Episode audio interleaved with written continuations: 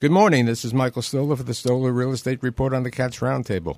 I'm very fortunate today to have two guests of, uh, of, honor to participate on the show. I have Bryan Kelly, who's the president of development for the Gotham organization, and I have the Reverend A.R. Bernard, operating with 37,000 members at the CCC in East New York. Thank you for both being here. So, Reverend, we didn't expect to have a reverend who's that involved with real estate, but let's talk a little bit about what you're doing with the Gotham organization. First, Michael, let me say it's great to be with you in the studio. It's been quite some time since uh, we've had an interview, and uh, it's it's just great to be here. So since then, we've taken a fresh look at our ten and a half acres in Brooklyn, and decided that we want to do something significant for the community. And that required the right partnership. And we went through a process of some two to three years and met a gentleman by the name of Bryan Kelly, along with the Gotham organization, David Picket, and the whole team. And we found someone who uh, shared our values, our philosophy, and someone that we could work together to do something new and innovative. In fact, it's called the Innovative Urban Village. And I think it's one of the first, uh, the only kind in the country, I believe, right? That is correct. Uh, and this kind of a partnership, faith based partnership with, uh, you know, a developer, uh, very established developer in New York City. Uh, it's, it's, it's wonderful. It's extensive. Bryan, uh, time for you to weigh in on this. Reverend, thank you, and Michael for having me here. I echo what Pastor said: is this is an opportunity on a national level to create a model which we believe can be replicated throughout the country, not to just address housing issues, but to address issues in equity, create social mobility, and that's through larger comprehensive planning that brings things to the table that address community needs that have been shared with us by elected officials, community members, uh, civic organizations to sort of fill the void. And those voids are things such as the need for 24 7 daycare, addressing the digital divide through a cyber cafe, creating employment opportunities that are not just about collecting a wage, but creating a path forward, essentially establishing upward mobility. And, and then many times over the decades, housing has been created where it's let's create affordable housing and it's all one income band. And, and from our perspective, this is an opportunity in East New York and to be replicated throughout the country to create diversity and mobility for those of the lowest income means to those who are of the middle class who have been just alienated significantly, and this is really a template to address that. Now, you, you've been very involved with the affordable housing in New York City. You have projects with the Covenant House, you have projects in the Lower East Side. So, why don't you tell me a bit about those projects and also explain for people because they don't really understand how somebody wins the lottery, literally the lottery, for an affordable apartment. The sad truth is, winning the lottery for affordable housing is like winning Powerball. If if you were to apply for an affordable housing unit, you may have 10,000 other applicants seeking the same unit, which really is, reflects the crisis that the city is in.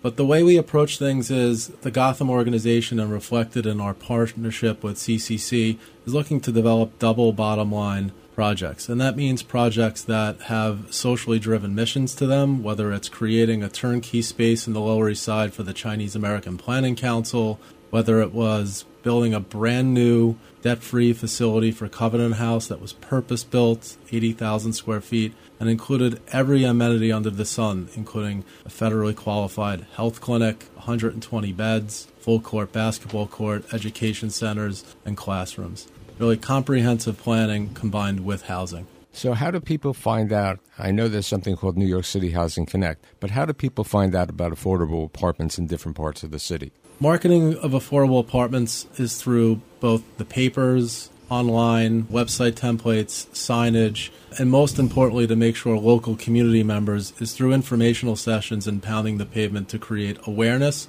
because the application process alone is, is, is arduous. There's a lot of paperwork involved to show that you qualify for those income bands, which creates or establishes affordability. So, what is the income bands uh, specifically in the the Reverend's project? The bands were tailored based on the feedback that Pastor and I received from the community, and that the bands are anyway from 30 to 80% for the rentals and 30% to 100% of the area median income for home ownership. what does that mean in basic numbers? It could be household incomes as low as 25,000 to household incomes in excess of 100,000. And the objective there was to create that mobility for East New Yorkers for IUV. And Michael, we're talking about 100% affordability. There is a middle class housing crisis in New York. We have, especially in East New York, you know, a generation who is upwardly mobile, experienced uh, unprecedented levels of education. They're making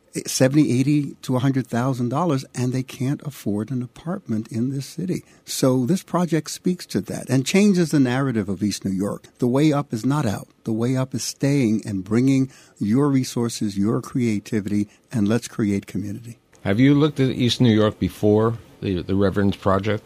Uh, we have throughout Brooklyn, but at the end of the day, opportunities arise through relationship and identifying need and partnerships that really work at the end of the day. And when we looked at creating a village here, the sort of moniker was that the village is something that addresses a, a, greater need, which isn't just housing. It's about establishing a community that would be more livable, walkable, civic. For example, the innovative urban village is going to have a three-acre open space that we call like a campus quad, with a performing arts center adjacent to it, a workforce development center, and 24/7 childcare for. I think that 24/7 is unique, so the the parents could have upward mo- mobility and different jobs, so at least somebody's there. Because childcare normally is you know eight eight hours, and now you're providing twenty four seven. Michael, in addition to that, we we always heard from the community that intergenerational housing was critical, as well as creating equity through affordable home ownership. So, if you were to look at some renderings of our plans, we have maisonettes lighting the interiors of our planned streets with front stoops to create that civic sense of ownership by the larger community of the village and to integrate it within East New York as a whole. How about uh, transportation? You uh, you're planning shuttles? We'll have a shuttle that operates in peak AM and evening hours, Monday to Friday. We'll have a loop on Saturdays, and as well as to assist with mobility uh, during Sunday church hours. And Michael, the, the four pillars that really support the project philosophically is environment, people, programs, and sustainability. And to partner with Gotham, uh, of course, with Bryan directly. It was finding a partner who appreciated those four pillars. And that's how the project developed. And we're looking forward to shovels in the ground in 2024. You recently obtained financing? We closed um, on a facility for pre-development, which enabled us. We rezoned the entire master plan. We completed around Thanksgiving of 2022. We expect to close the first phase um, this coming March which would generate nearly 400 new residences, which would include our fresh food grocery store. And the second phase we expect to close by the end of 2024, which would be for the next 500 residences. And that would include things like the 24 7 childcare, the grocery, workforce development. Okay, Center. with, with regard to the Fresh program, could you briefly explain what the Fresh Grocery pro- program is? Fresh Grocery is really intended to incubate locally grown vegetables and fruits from the Belt Parkway, I assume. well, you know, I, there was, was a few years ago, Michael, that we were looking at uh, creating indoor farming. You know, there's hydroponic farming, um, aeroponic farming, and how could we create some type of local connection where we can bring fresh groceries. You know what happens in communities like East New York. You you have supermarkets that tend to exploit the people, inferior products or high priced products we want to introduce healthy living through healthy eating. Bryan, let's with like a minute and a half less. Let, us talk about the Covenant House project that you've been doing in the Lower East Side project. Covenant House was a partnership that was a, a dual objective. One was to create Covenant House a brand new home, and second was to establish for them an international headquarters for their office space.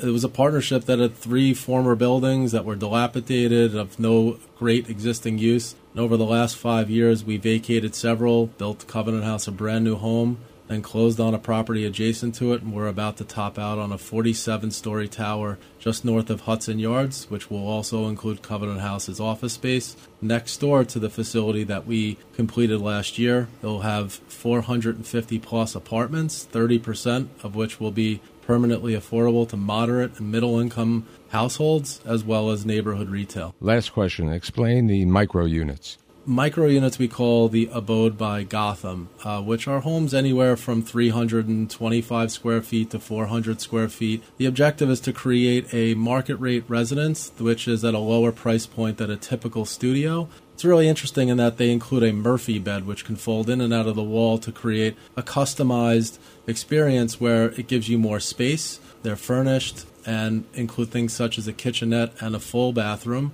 And on the typical floor where the abodes are, there's lounge area with additional cooking space, co-working areas. Really, a place for folks to socialize. It's ten minutes is definitely not enough with the, with the Reverend and you to be here with me. So we'll have it another time. And I'm so happy that we're here and we had the opportunity to have the Reverend here at the studios of WABC. Thanks, Bryan, and thank you, Reverend. See you next week. Thank you, Michael. Thank you. This is Greg Kelly for Priority Gold. What does it mean to be America's precious metals dealer? It means that you're in touch with the hearts and minds of those who love this country, value our freedom, and want to protect the future. Priority Gold is that precious metals dealer. They've helped thousands of Americans back their retirement with solid gold and silver. Call Priority Gold at 888-506-6439. Receive free shipping, free storage, a free investment guide, and one of the best purchase experiences in the industry. Call now or go to prioritygold.com.